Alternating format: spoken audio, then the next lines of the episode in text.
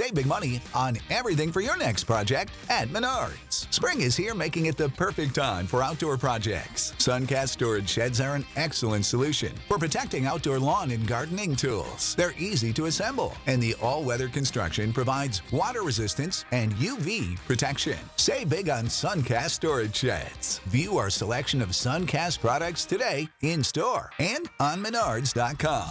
Save big Hello, listeners. I'm your host, Amara, and this is Black Girl Gone, a true crime podcast.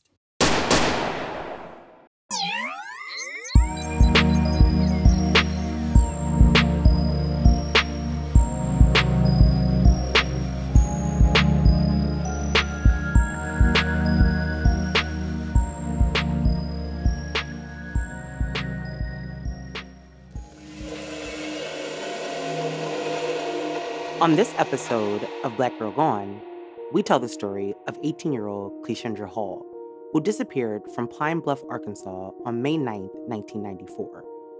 Cleashindra was just two weeks away from graduating when she vanished. The last time anyone saw Cleashindra, she was at her after school job at the home office of a local doctor. 27 years later, Cleashindra is still missing. What happened to Cleashindra, and who is responsible for her disappearance? This is Cleashindra's story. I realized as I sat down to write this week's episode that Cleashindra is the youngest person that I've covered. There are many missing young women like Cleashindra who fall right on the cusp between being a teenager and being a young woman. And when they are black or brown, society and the media tend to automatically categorize them as adults. And that's problematic because being 18, although it makes you an adult in the eyes of the law, there are a lot of 18 year olds that are still in high school, still fully dependent on their parents or family to provide for them and to take care of them. And so, in Cleashindra's case, she was 18, but she was two weeks away from graduation, still living at home with her mom and dad. And so, when she disappeared, it really made absolutely no sense. Cleashindra Hall was born on March 30th, 1976, in Pine Bluff, Arkansas.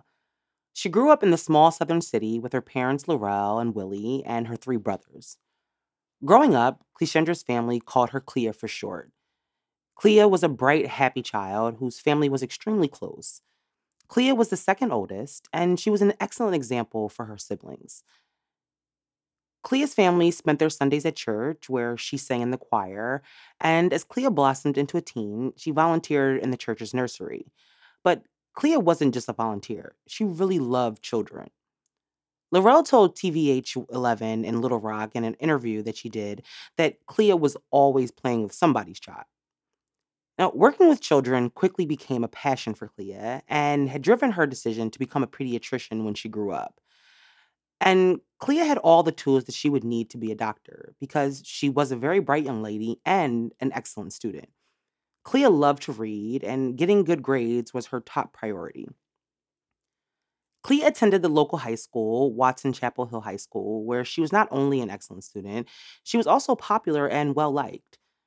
Clea also sang on the school choir and she played drums in the marching band as well. Laurel said that Clea was a normal teenager. She loved to hang out with her friends and talk on the phone, but she was really nerdy at heart and she really just loved a good book. Towards the end of her junior year, Clea had begun working a part time job. Now, the job was a clerical position for a man named Dr. Larry Amos. Now, Larry Amos wasn't a medical doctor. His business was a nonprofit, and apparently he would give funds to people to run in home daycare centers. And Clea's friend Erica, she had been working for Larry Amos. And so when he needed extra help, she asked Clea if she was interested. And so Clea worked there after school and on the weekends. And the money that she earned, she was saving for when she went away to college. Now, Cleashindra was doing well, and her family was proud of her. She was the kind of teenager parents pray for mm, smart, respectful, helpful, an honor student, and she had a job. In 1994, Clea was in her senior year in high school. Her dreams of becoming a pediatrician were still very much a part of her plan. Clea had no trouble being accepted to college, and her hard work in high school had paid off because Clea was offered a scholarship to Tennessee State University. And she would be going in the fall of 1994, and she was going to be majoring in pre med. Now, in the beginning of May of that year, Clea was wrapping up her senior year. She had been named class valedictorian and she was preparing to give her speech at graduation. But first, prom. Now, prom time for me always brings up really good memories. I don't know how big prom was for you, but when I was in high school, prom was a very big deal. so I can literally close my eyes and imagine the exact place in life Clea was in May 1994. I can imagine the bliss she felt, the excitement. Not only would she be going to college in the fall, but she had been invited to attend a leadership conference in Boston and she had landed an internship at a pediatrician's office. On Monday, May 9th, 1994, two weeks before graduation, it was a typical day for the Hall family. The weekend before had been busy for them. Clea's prom had been that Friday, and then on Saturday, they had gone to a sorority ball, and that Sunday had been Mother's Day. Now, when the family woke up that morning, they ate breakfast, and then everyone was off to school. Clea, being a senior, was allowed to leave early so that she could work. Now, although Clea was a senior and she was 18 at the time, her parents worried about her. And so for the past year, they had been dropping Clea off at work and then going back to pick her up. Now, the home office where she was working was within walking distance of her home, but you know, in the early 90s, people were extremely cautious, especially about young women walking home late at night. Now, typically, Laura would drop Clea off after picking her up at 2:30. But on this day, there had apparently been some kind of miscommunication. And so when Laurel and Clea arrived at the home of Larry Amos, neither him or his wife were home. And so instead of going to work at 2:30, Clea started her shift around 5, 5:30 that day. Now, when Laurel dropped Clea off, Clea told her mom that she would call her when she was ready to leave. And so Laurel left her daughter at her part time job and went home she had no idea that that would be the last time that she would see her daughter. At around 8 p.m. that night, Clea called her mom to see if anyone had called her. Now, remember, this is 1994, so cell phones are non existent, and people actually had to call your house and leave a message, and then you, they would have to wait for you to get home to hear it. And it's like amazing how primitive that kind of sounds right now. But for a teenager in 1994, the only way to know if your friends had called when you weren't home was to ask your parents. Now, when Laurel spoke to Clea, everything sounded normal. She asked about the messages and told her mom that she wasn't quite ready to leave and that she would call her when she was ready. Now, Clea didn't usually work late, but there had been times when she would stay late if she had work she needed to finish. Uh, according to Laurel, she never worked past 10:30, and so Laurel decided to take a little nap on the couch while she waited for Clea to call her. Now, Clea's father, Willie, worked late, and when he got home, he would usually go around and check on the house and all of his kids, especially, you know, since he wasn't home when they fell asleep.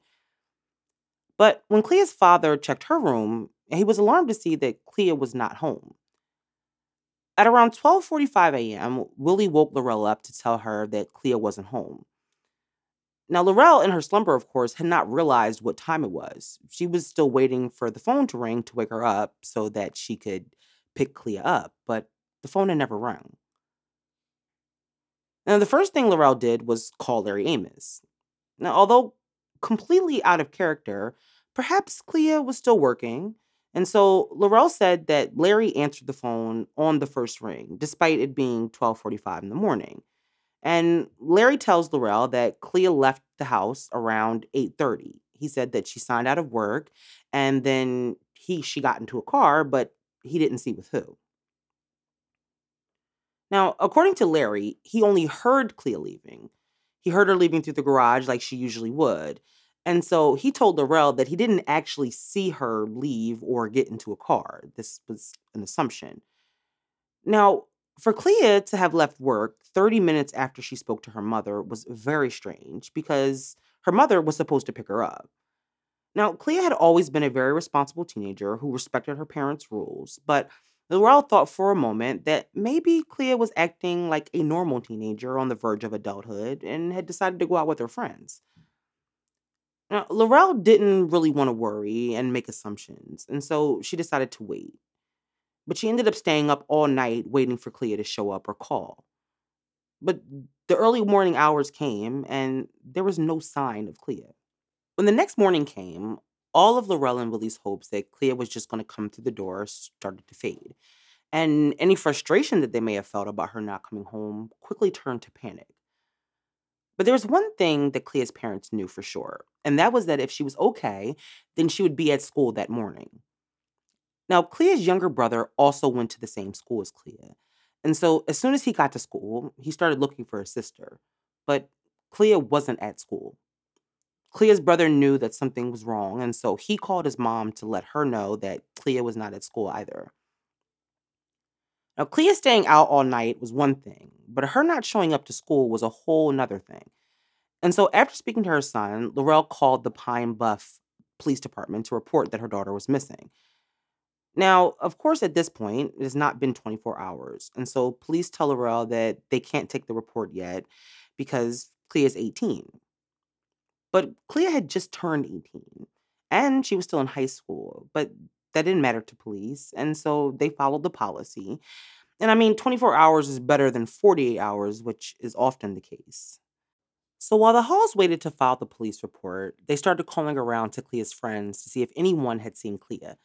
But no one they spoke to knew where Clea was. And so at 5 p.m. on Tuesday, May 10th, Laurel and Willie went to the police station to file a missing persons report. Now, the police took the report, but according to Laurel, they seemed to be very unconcerned about Clea missing. I mean, they took the report, but there was no all out blitz from the police. They were very nonchalant about the whole thing, telling Laurel that perhaps Clea had just left and somewhere with some friends. But the Halls knew their child. They knew that her missing school and not going home was not normal for her there was really no way that Clea would ever put her family through this. And so the police's initial dismissal of their daughter missing was disturbing to the Halls. But so, like so many of these families of missing black and brown women, they decided to take matters into their own hands and begin searching for Clea on their own. They started searching all over Pine Bluff and lots, wooded areas, anywhere that they thought that Clea may be the family created flyers and started passing them out, and they were getting nothing. Clea had seemingly disappeared. All of her personal items were still at her house, and she had no ID, no money, so she couldn't have just left voluntarily under those circumstances. Now, whatever hope initially existed about Clea coming home was fading as the days went by.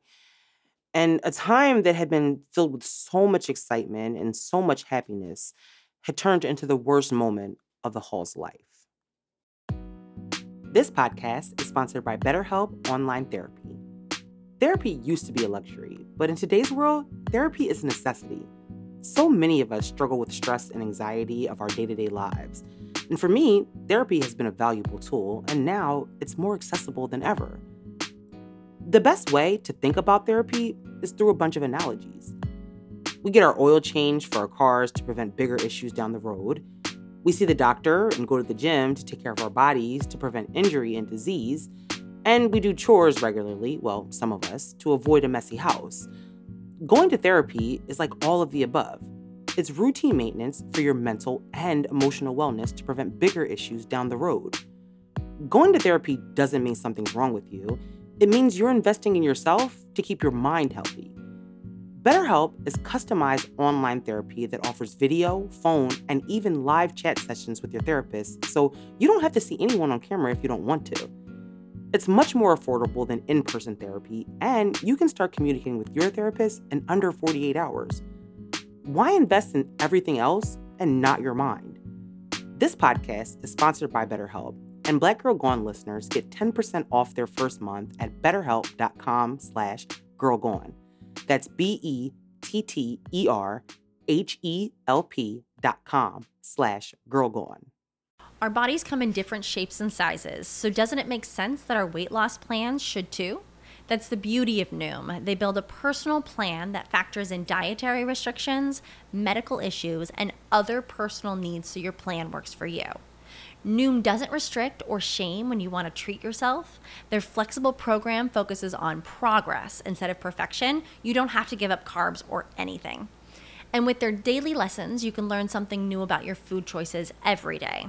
After just a few days of using the app, I learned how to recognize cues for overeating and how to choose the right foods to feel full. Stay focused on what's important to you with Noom's psychology and biology based approach. Sign up for your trial today at Noom.com. That's N O O M noom.com and check out Noom's first ever cookbook, The Noom Kitchen, for 100 healthy and delicious recipes to promote better living. Available to buy now wherever books are sold.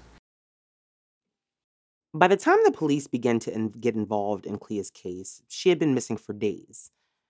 Her family had been on their own up until that point because police had shown very little interest in Clea's case. I mean, imagine the amount of evidence that could have gotten lost in those days since she had been gone. Investigators started by coming to the Hall's home so that they could speak with them and search Clea's room for anything that might give them insight about who Clea was and where she might be. They looked through Clea's personal things, including her diary, but they found nothing. They asked the Halls questions about Clea and their relationship with her, they asked Willie if he was Clea's real father, which he was. They asked if it was possible that Clea was pregnant, which she was not. And so, after speaking to her family and searching their home, the police went to Clea's school.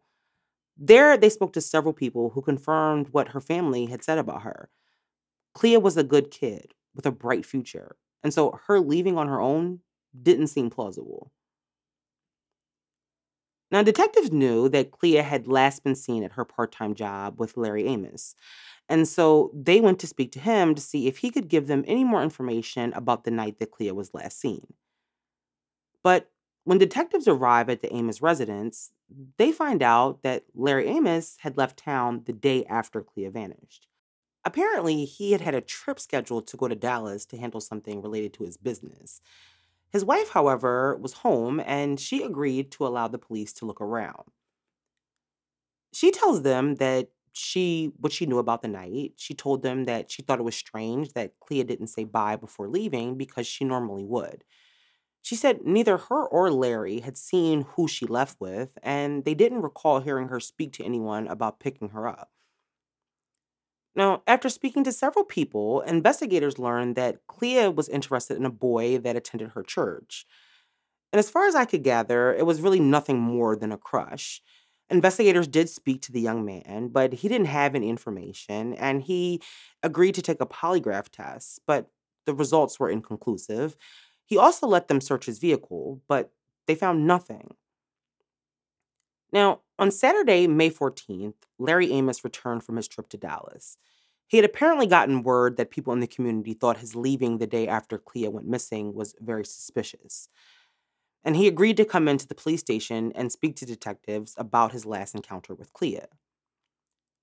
Now, he tells police that the same story that he had told Clea's family. And for them, nothing about the story that he told them stood out. The police had looked into, you know, who was the last call on the Amos family phone. But for some reason, it was the last call that day and not the last call the day that Cleashindra was last seen. But they asked him, you know, about the call, and they find out that the, num- the number belonged to someone with the last name Smith. Now, Larry claimed that he had no idea who the number belonged to, nor could he recall anybody with that name. Now, Larry left the station that day, and while on his way home, Laurel, Clea's mom, was in her front yard talking to a neighbor. Now, Laurel said that Larry stopped by and told her that he had just come from speaking to the police.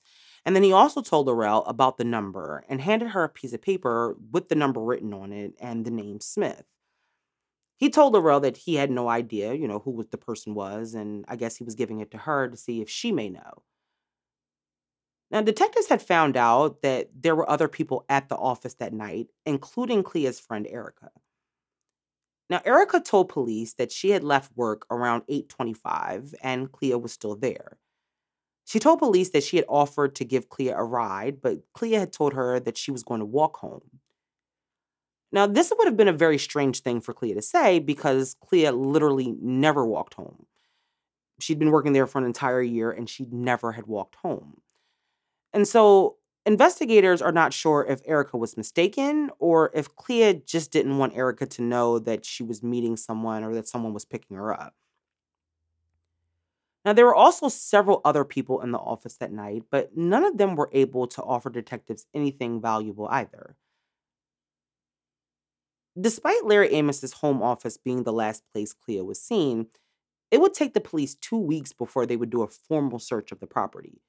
Two entire weeks. So any evidence in the home that possibly could have been there most likely was gone. The search, of course, yielded nothing because anything that had been there had likely been removed or cleaned up. Police didn't believe, however, that anything had happened to Clea inside the home because there were other people there that night, including Larry's wife. But as the investigation went on, police realized that their initial nonchalance about Clea was wrong and she had possibly met with foul play. Clea's family was disappointed in the way the police had been handling Clea's disappearance. I mean, why had it taken them so long to search the last place their daughter was seen? But police didn't believe that Larry Amos had anything to do with Clea's disappearance. Their initial theory was that Clea left that night and was picked up by someone that she knew. They knew enough about Clea at this point to know that she would not just got in a car with a stranger, and they know that she didn't leave on her own. So whoever she had gone with was responsible for her disappearance. Now, investigators tried to follow several leads, but none of them led them any closer to the identity of the person who had allegedly picked Clea up that night.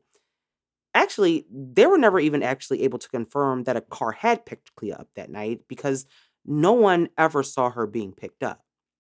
Clea's family, however, believed that Larry was involved in Clea's disappearance. They don't believe that some unknown person picked Clea up. Nothing about that seemed right. Clea knew people at school, she knew people at church.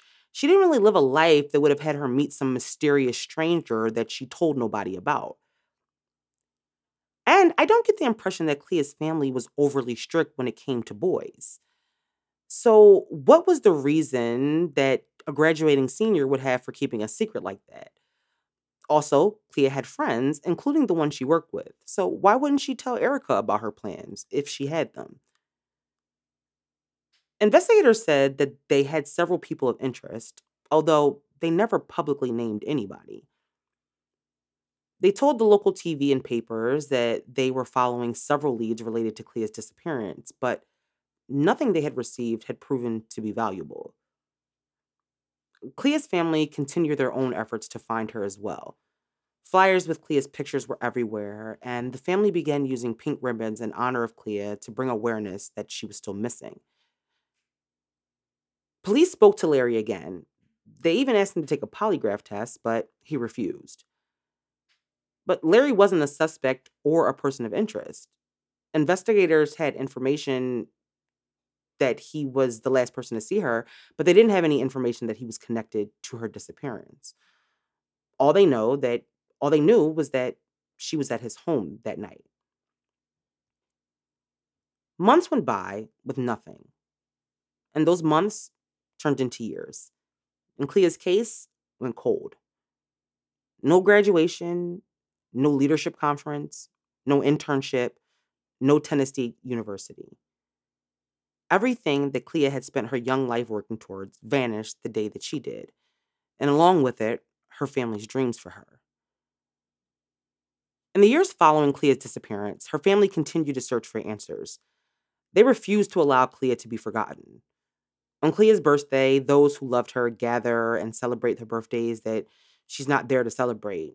Her milestones, her 21st, her 30th, all celebrated without her. People in Pine Bluff didn't forget about Clea. Rumors around what happened to her floated around, and a lot of people were suspicious of Larry Amos.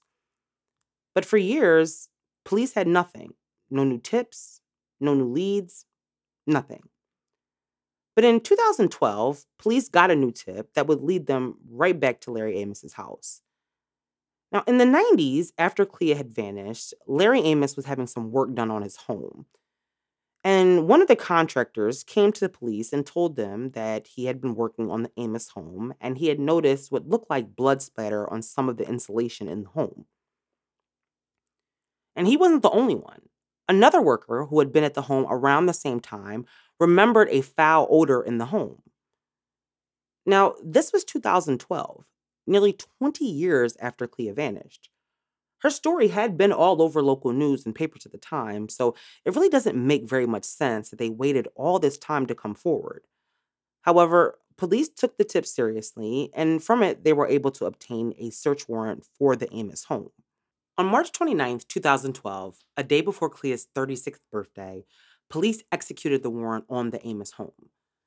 Now, there was, of course, no signs of blood that police could see with the naked eye, but police did collect several bags of evidence that was taken to be tested. Clea's family prayed that this new information would finally give them the answers that they had so desperately been looking for. But their hope faded again. First, a police lieutenant who was supposed to take the evidence to be tested instead took the evidence home.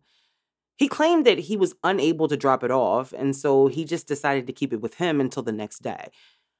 But this information only came to light after the evidence had sat on a police shelf for an entire month before being sent to the Arkansas Crime Lab.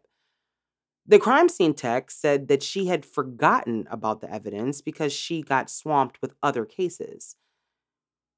Now, once this information became public, Clea's family was livid. Was this a police conspiracy? Were they trying to protect someone? I mean, how could the police be so careless with something so important to Clea's case?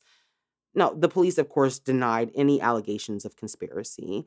And while they acknowledged their mistakes, they said there were nothing more than that mistakes. Now, it would take two years before the Halls would receive the results from the crime lab. And when they came back, it only added to their disappointment and their frustration. There was no blood evidence found on any of the items seized from the Amos home. Now, the crime lab said that the items would be tested again, but I couldn't find anything about whether or not that actually happened. The search of the Amos home would be the last lead that the police would get.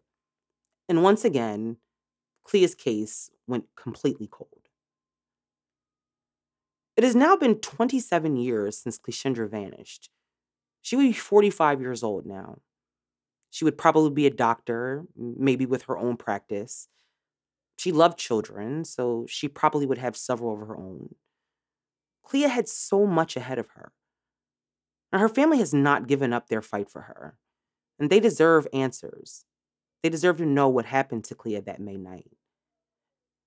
Clea's case is currently cold, but with all cases like this, someone knows something. Clea did not vanish. People don't vanish. So if you're listening to this and you remember anything about that May 9th, 1994 night, or if you have any information about Cleashindra's whereabouts, please contact the Pine Bluff Police Department. Thank you for listening to this week's episode. We will be back next week with a brand new story. Join us on Patreon for exclusive minisodes and ad-free episodes. As always, like us on Facebook, follow us on Instagram and TikTok at Black Girl Gone Podcast. Listening on Apple Podcasts? Show your support for the show by leaving a review and a five star rating.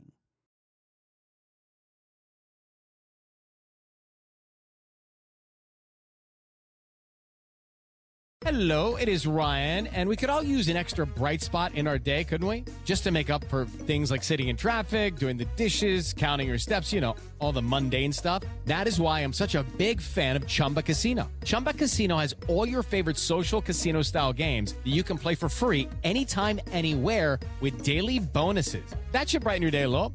Actually, a lot. So sign up now at chumbacasino.com. That's chumbacasino.com. No purchase necessary. Group. Void were prohibited by law. See terms and conditions. 18 plus.